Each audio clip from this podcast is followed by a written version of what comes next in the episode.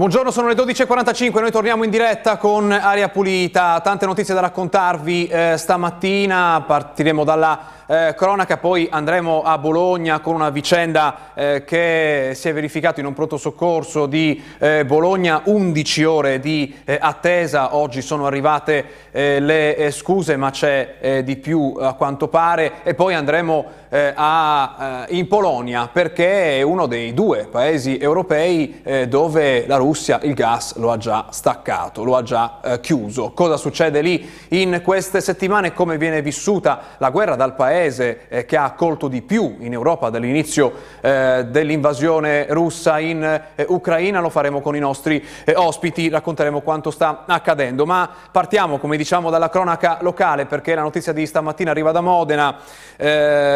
Queste scritte sono comparse, lo vediamo dal carrino di Modena, CGL Modena sede imbrattata da scritte Novax, sono comparse nella notte il sindaco sul posto individuare subito i responsabili. Sono comparse le solite due V che identificano i gruppi Novax Ehm, questo è il tenore di alcune scritte, quello che vedete nella, nella, foto, sono state fatte da ignoti la notte scorsa nella sede della CGL di Modena in piazza Cittadella. Il sindacato ha indetto per stamattina un presidio proprio davanti alla sede presa di mira dai Novax, un atto gravissimo di stampo fascista, un attacco vile, ha detto sull'accaduto la CGL modenese. Vigliacco e ignorante hanno sbagliato anche a scrivere, utilizzato da chi da mesi sta attaccando le sedi sindacali, in particolare quelle della CGL, che deve essere fermato e condannato con una ferma risposta. È questa la notizia di cronaca che eh, stamattina vediamo su eh, parecchi quotidiani eh, locali, questa, questo attacco eh, alla CGL modenese, appunto il tono è quello che purtroppo siamo, eh, ci siamo abituati a vedere negli ultimi eh, due anni dall'inizio della pandemia. ma sulle notizie allarghiamo lo sguardo, andiamo sul quadro nazionale, siamo sul Corriere della Sera dove non si parte per la prima volta eh, direi dall'inizio della guerra con notizie dal fronte, ma si parte con l'economia, si, si, parla di affitti, 200 euro carburanti e bollette, i nuovi bonus spiegati e poi si parla della riforma del catasto. La guerra è il terzo titolo eh, con questa eh, foto di distruzione. Mariupol continua l'assalto all'acciaieria, la Russia simula lanci contestate eh, nucleari. E poi eh, sulla, eh, su Repubblica il eh, titolo è dedicato anche in questo caso alla guerra, eh, vediamo la foto, Mariupol, attacco russo, battaglia dentro l'acciaieria, eh, da Mosca si dice simulato lancio di missili eh, nucleari, eh, si aggrava ancora, diventa più pesante la minaccia nucleare da parte eh, della Russia. Eh, sul eh, fronte russo possiamo dare un'occhiata a RT, Russia Today, la testata eh, finanziata da eh, Mosca, eh, titoli, nei titoli non si parla di guerra se non dal punto di vista Ehm, della, eh, del, dell'apporto degli Stati Uniti al conflitto. Eh, il titolo è Gli Stati Uniti hanno, hanno aiutato l'Ucraina a uccidere i generali eh, russi. Eh, questo è il titolo riprendendo il, la notizia riportata dal eh, New York Times. Questa è la notizia che riguarda il conflitto che troviamo eh, su Russia Today in, in questo momento. Ma è il momento di dare uno, uno, sguardo ai dati sulla pandemia perché purtroppo ieri è stata una giornata drammatica in termini di eh, vittime, noi però eh, partiamo prima dai eh, contagi, eh, che cosa viene fuori dai grafici dedicati al tema da Jedi Digital, lo vediamo con eh, la prima pagina eh, della, eh, dell'aggregatore dei dati. Vediamo che Emilia Romagna e Marche eh, continuano a rimanere al di sopra della media nazionale eh, sui nuovi casi ogni 100.000 abitanti, eh, le Marche sono in una posizione peggiore rispetto all'Emilia Romagna, lievemente, peggio delle Marche, Campania, Veneto, Basilicata. Umbria, Molise e Abruzzo. Eh, sul fronte sanitario vediamo gli ospedali, vediamo che l'Emilia Romagna è al di sotto della media nazionale per presenza di pazienti in terapia intensiva rispetto alla eh, capienza, eh, le Marche hanno un dato ancora più basso con il 2,2% quando l'Emilia Romagna è al 3,6%. Ultimo numero, quello dei ricoverati in reparto Covid, Emilia Romagna in linea ancora oggi con la media nazionale 14,8%, le Marche un po' peggio, siamo al 16,7%, però siamo molto vicini alla media nazionale. Dicevamo delle vittime, l'Emilia Romagna ieri ha avuto 27 decessi, la provincia che ne ha contati di più è stata Ravenna, con sei morti, avevano eh, tra i 69 e i 94 anni, eh, poi viene mh, Modena con eh, 4, eh, scusa, Parma con 5 vittime, Modena ne ha avute eh, 4, a Piacenza erano, le vittime sono state 3, avevano fra i 31 e gli 84 anni. Nelle Marche invece le vittime sono state ieri 5, eh, tra eh, gli 87 e i 92 anni, in maggioranza in provincia eh, di eh, Pesaro Urbino, poi Fermo e poi eh, Macerata questi dati della pandemia, eh, sulla quale ci sono delle novità che riguardano le eh, mascherine. Lo vediamo ehm, dopo avervi raccontato che cosa eh, si è scoperto dal punto di vista delle varianti in eh, Emilia Romagna. Eh, oggi ne parla la carta stampata. Eh, la prima è la variante XJ, ne parla oggi Repubblica, focolaio in Romagna, Omicron 4 in città, si parla di Bologna, si dice ancora una volta in questa cronaca che non si sa quale sia la contagiosità eh, né i rischi che può comportare questa variante perché appena stata individuata vanno ancora eseguiti studi per comprendere se più o meno pericolosa eh, delle altre o più o meno contagiosa delle altre. Di Omicron 4 si occupa anche oggi il resto del Carlino, Bologna, Omicron 4 trovato un caso eh, dalla microbiologa del Sant'Orsola Lazzarotto, eh, sentiamo il primo caso in città, la nuova variante ha contagiato un ricoverato, è asintomatico, vaccinato, ma la profilassi controlla la severità eh, dell'infezione. Questo che si cerca di approfondire sia per la variante XJ che per la variante 4. Oggi è stata una giornata, ieri è stata una giornata in cui si sono individuate queste eh, varianti in Emilia Romagna. Da ultimo le mascherine. La notizia la riassume, ne parlano un po' tutti i quotidiani, la stampa lo fa in maniera più schematica, il titolo è Le regole di primavera, Proteggere naso e bocca, tenere il distanziamento, ecco le norme antivirus per i prossimi due mesi. Ancora precauzioni nel settore turistico, tra un mese è attesa una nuova verifica. Ieri c'è stato un accordo tra governo e parti sociali su come eh, gestire questo inizio eh, di eh, stagione estiva in, eh, in, Italia e nei luoghi frequentati. Vediamo alcuni, i primi box parlano di negozi e mercati, commessi e titolari ancora a volto coperto bar e ristoranti, niente affollamento e tavoli a un metro, quindi mantengono quella distanza che era stata pensata nelle prime settimane dall'inizio della pandemia, quando la contagiosità delle, del virus in circolazione era molto più bassa rispetto a quella di oggi, rimane la distanza di un metro, uffici pubblici consigliata la FTP2 negli spazi comuni,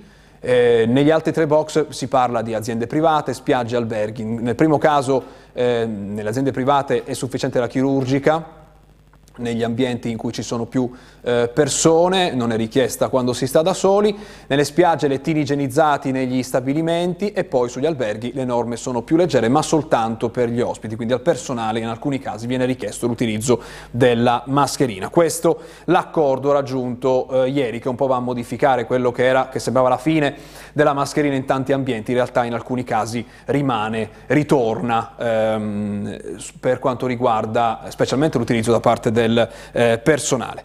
Ma se si parla di sanità, oggi in Emilia Romagna non si può ignorare una denuncia, una eh, vicenda, eh, la vediamo sul resto del Calino, ma ne parla tutta la stampa bolognese, attesa record al pronto soccorso 11 ore. La denuncia di Chiara Pazzaglia, presidente Acli, che ha aspettato con la madre di 80 anni al Sant'Orsola fino alle 3.30 del mattino. Chiara Pazzaglia al telefono è in collegamento Skype con noi, se non sbaglio buongiorno, grazie per essere con noi.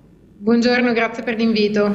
Io riassumo molto rapidamente quello che è stato detto, delle scuse che sono arrivate, le abbiamo viste nella, eh, nella cronaca di oggi su Resto del Carino dopo la sua denuncia su Facebook. Ci racconta cosa è successo?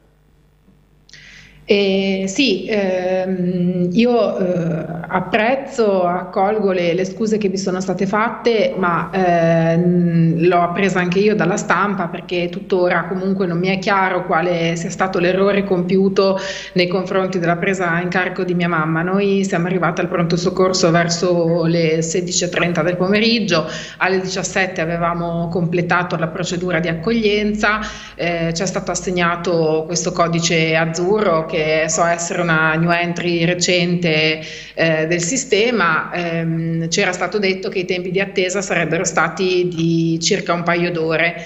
E mm, dopo due ore e mezza che eravamo in attesa eh, sono andata a chiedere notizie del fatto che appunto mia mamma non, non fosse ancora stata accolta e piangeva dal dolore, ehm, ho chiesto che ci dessero almeno una poltrona in cui poter stare un po' più comoda perché era molto addolorata, mia mamma è un'anziana di 80 anni, ehm, era anche molto spaventata.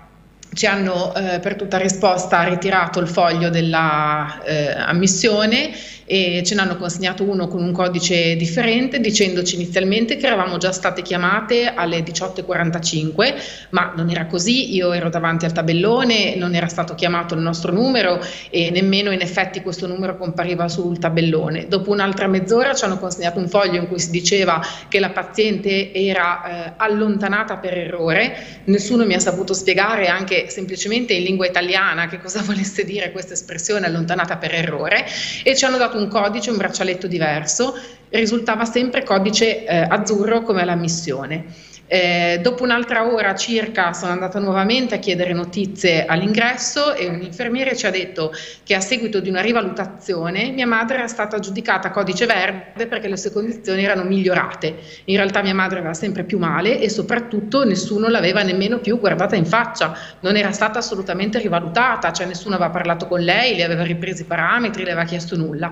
Quindi io ho cercato eh, di capire per, per, quale ragione fosse avvenuto questo declassamento. Eh, ehm, il flussista eh, deputato a prendere questa decisione aveva terminato il turno, quindi nessuno ha saputo darmi una risposta. Mia madre è stata chiamata dopo ulteriori sei ore di attesa circa e siamo usciti appunto alle tre e mezza di notte per poi dover tornare la mattina seguente eh, per una visita specialistica, visto che lo specialista che serviva a lei non era di turno la notte. Quindi io tuttora fatico a capire quale sia stato il disguido, fatico a capirlo via più per il fatto che ho ricevuto decine e decine di testimonianze di persone, sia tramite i social, sia che mi hanno scritto in privato o via email, visto che i miei contatti sono facilmente reperibili online, raccontandomi esperienze del tutto analoghe di attese durate e ore ho scoperto che il mio non è assolutamente un record perché alcuni mi hanno parlato di tempi ancora più lunghi. Ecco, eh, perché io riassumo il, l'intervento, la risposta della, eh, della direzione del Policlinico, lei appunto eh, dopo questa eh, esperienza ha scritto un post su Facebook, oggi viene ripreso dai eh, quotidiani e sempre sui quotidiani, abbiamo visto prima il titolo del Carlino, risponde la, la direzione del Policlinico che dice ci dispiace e ci scusiamo per la lunga attesa a cui ha dovuto sottoporsi la madre della signora Pazzaglia durante la sua permanenza in pronto soccorso. Un'attesa che a seguito di valutazioni effettuate è emerso come sia stata frutto in parte di un disguido avvenuto nella procedura di presa in carico. Non una giustificazione, leggiamo ancora, ma una spiegazione spiegazione di quanto accaduto che avrebbe contribuito ad alleviare la situazione se fosse stata comunicata alla signora nell'immediatezza. Poi viene aggiunto che la giornata del 3 è stata particolarmente intensa con eh, 253 pazienti, un numero superiore eh, alla media. Si spiega che è stata una eh, giornata eh, complessa. Però appunto di questo disguido lei ha preso oggi dal quotidiano, dai quotidiani, eh, non le è stato spiegato prima.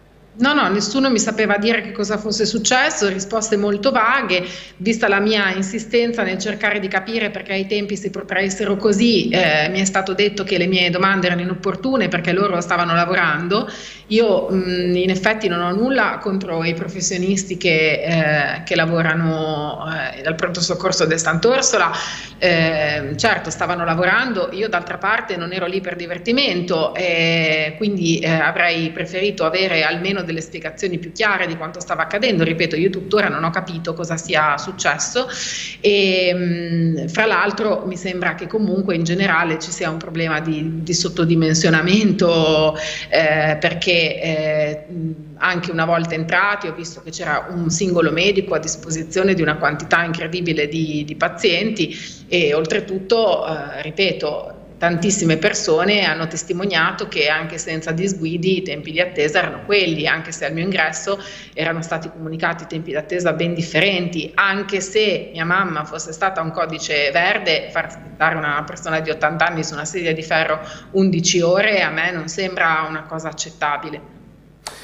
Le, le ha ricevuto eh, appunto altre, altri racconti simili eh, al suo, questo eh, le fa pensare che il problema non sia stato soltanto di una, eh, di una serata, questo fa eh, pensare che eh, ci sia un problema di affollamento dei pronto soccorso in, in queste settimane. intanto raccontava che sempre più spesso deve rivolgersi al privato, sua madre, così?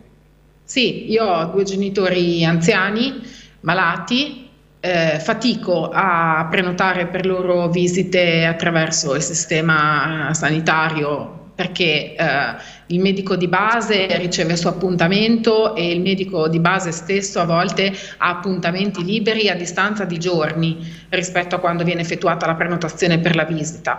Eh, non effettua visite domiciliari, eh, spesso non risponde al telefono, quindi è difficile anche chiedere cose banali eh, che um, fino a pochi anni fa invece erano risolvibili direttamente dal medico di base. Quando medico, al medico di base viene esposto un problema, solitamente non fa altro che prescrivere accertamenti specialistici. Per alcuni di questi, nonostante eh, l'età e la condizione fisica dei miei genitori, ci sono eh, liste d'attesa di mesi e quindi inevitabilmente eh, vista la, la, premura e appunto per cercare di non intasare il pronto soccorso eh, ci rivolgiamo alla sanità privata. I miei genitori sono pensionati, eh, eh, così attingono ai propri risparmi proprio per questioni di salute, perché è una necessità, ma ci sono tanti che non, non se lo possono permettere. Io sinceramente, anche da presidente di, di un'associazione bolognese che ha tanti soci, mi chiedo come facciano le altre persone che non se lo possono permettere, perché le visite private hanno spesso costi molto elevati. Grazie, grazie per la sua testimonianza, buona giornata, buon lavoro. Buongiorno, grazie. C'è la pubblicità adesso, poi torniamo per andare in eh, Polonia dove quella minaccia che in eh, Italia eh, si racconta della chiusura del gas russo si è realizzata. Eh, cosa sta succedendo, come, si, come se ne parla nei media, ne parliamo con il nostro ospite tra poco.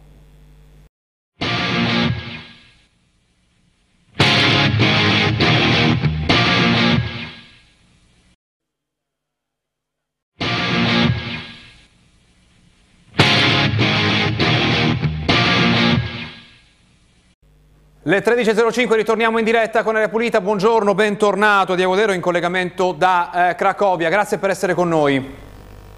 Buongiorno, grazie per l'invito. Polonia che sta vivendo in queste settimane qualcosa che viene agitato come una minaccia nel nostro eh, paese e cioè la chiusura dei rubinetti, il gas che non arriva più o perché l'Europa decide per l'embargo oppure perché eh, c'è eh, la Russia che chiude il rubinetto. Questo si è verificato per quanto riguarda la eh, Polonia, almeno così leggiamo sui quotidiani, vediamo insieme eh, il Corriere Economia, stop al gas a Polonia e Bulgaria lo vediamo nel titolo della pagina dedicata dal Corriere eh, Economia, stop al gas a Polonia e Bulgaria dalla Russia. La questione è il pagamento in eh, rubli. Intanto, eh, da questa notizia che è della scorsa eh, settimana, è cambiato qualcosa nella vostra vita quotidiana?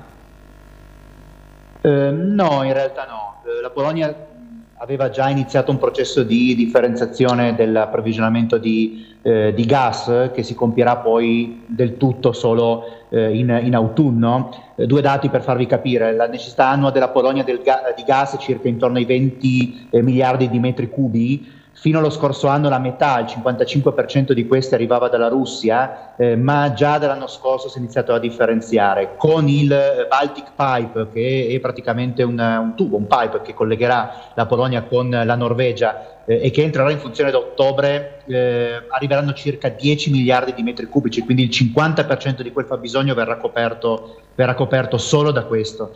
Eh, quindi la Polonia da questo punto di vista era sostanzialmente preparata anche dal punto di vista del carbone. Eh, il fabbisogno era circa solo un quinto eh, del fabbisogno annuale. Ricordiamo che il carbone per l'Italia non è così importante, per la Polonia lo è, visto che buona parte dell'energia in Polonia è ancora a base carbone e la Polonia possiede le due più grandi centrali a carbone di tutta l'Europa.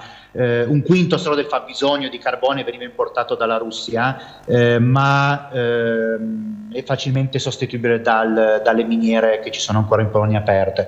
Eh, quindi sostanzialmente dal punto di vista energetico la Polonia non dovrebbe avere un grosso impatto, o meglio lo avrà, ma sicuramente più limitato rispetto all'Italia e alla Germania che invece da questo punto di vista sono molto più esposte. Ecco, come è stato raccontato eh, questo passaggio dalla stampa? C'è stata una eh, divisione rispetto all'opportunità di cambiare la propria politica estera, per esempio la Polonia è tra i paesi che più eh, è intervenuto dal punto di vista della fornitura eh, di armi ma anche dell'accoglienza dei eh, profughi eh, e eh, nel momento in cui si è parlato di questo distacco eh, del, del, gas, il dibattito sulla differenziazione delle fonti energetiche era già stato aperto da prima forse dell'intervento dell'invasione russa in Ucraina? Mm, nell'opinione pubblica in realtà di questo aspetto si è parlato molto poco. Non ci dimentichiamo che la retorica antirussa, la retorica ancora antisovietica in questi paesi dell'est Ungheria a parte, che è una situazione un po' paradossale se vogliamo, comunque funziona.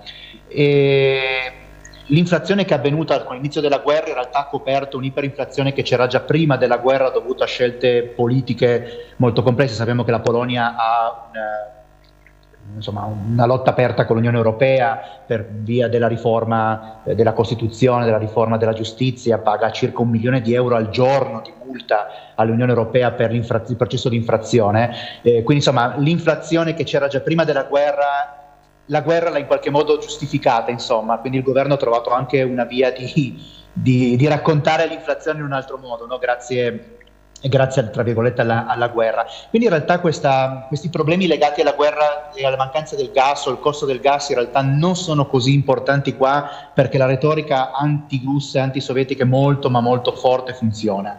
E quindi si è preparati sostanzialmente socialmente ad affrontare quei problemi, cosa che in Occidente chiaramente avviene, avviene meno. Quindi nel dibattito pubblico eh, c'è un atteggiamento diverso rispetto alle posizioni in questa guerra in eh, Ucraina. L'altro aspetto che eh, da, da, certi punti di vista è cambiato è quello rispetto ai profughi, a tutte le persone che in fuga dall'Ucraina stanno arrivando in Europa. La Polonia è il primo paese per numero di profughi che sono eh, arrivati, un paese che fino a poche settimane, diremmo eh, prima, eh, fortificava le proprie barriere e eh, utilizzava metodi spicci eh, contro altri profughi, soprattutto afghani ma anche eh, siriani. In questo come è cambiato il dibattito? Non è cambiato, sostanzialmente. La, mm, devo dire che lo sforzo che è stato fatto è stato veramente encomiabile. I primi giorni della guerra, quindi parliamo appunto nel, dei primi 10-20 giorni della guerra, parliamo di 2 milioni di persone arrivate in meno di un mese, è veramente un numero impressionante.